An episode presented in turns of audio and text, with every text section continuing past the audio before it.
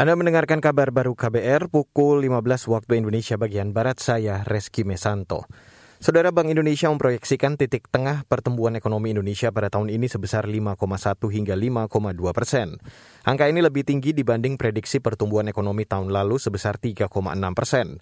Saat peluncuran laporan transparansi dan akuntabilitas BI, Deputi Gubernur Bank Indonesia Dodi Budi Waluyo mengatakan, Ekonomi Indonesia berpotensi tumbuh lebih baik tahun ini. Menurutnya, ada sejumlah data yang menunjukkan perbaikan, di antaranya penjualan retail hingga membaiknya indeks kepercayaan konsumen. Dodi Budi Waluyo mengatakan Bank Indonesia sebagai bank sentral akan tetap berkomitmen mempertahankan suku bunga acuan di level rendah sampai ada indikasi kenaikan inflasi.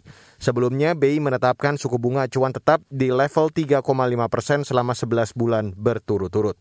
Beralih ke Jawa Tengah, Saudara. Dinas Sosial Kabupaten Banyumas meminta seluruh perusahaan penyuplai menyediakan komoditas berkualitas untuk bantuan pangan non-tunai atau BPNT periode Februari. Sebelumnya ada temuan beras tak layak konsumsi yang dikeluhkan warga saat menerima BPNT bulan ini. Kepala Dinas Sosial Banyumas Widarso mengatakan, Januari dan Februari merupakan periode paceklik beras karena belum ada panen masa tanam pertama atau MT tahap 1. Akibatnya harga beras naik dan berpotensi terjadi kelangkaan sehingga membebani masyarakat kurang mampu. Sekarang ini kayaknya naik nasional nggak mas. Kita bisa cermati harga beras naik itu umumnya rata-rata itu di bulan Januari. Jadi musim hujan itu dimulai Oktober, Oktober, hmm. November, Desember.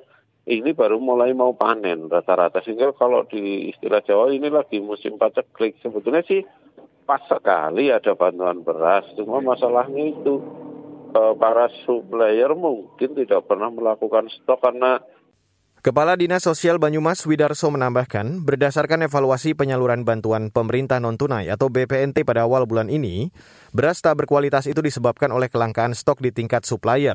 Pasalnya, Desember lalu ada tiga kali realisasi bansos pangan sehingga kebutuhan beras untuk bansos meningkat dan tidak diimbangi kecepatan stok yang cukup.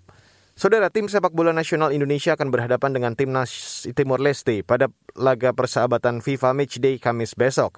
Pelatih timnas Timor Leste Fabio Mesiel menargetkan kemenangan dalam pertandingan yang akan digelar di Stadion Kapten Iwayan Dipta Gianyar Bali. Meski begitu, ia mengakui kualitas timnas Indonesia.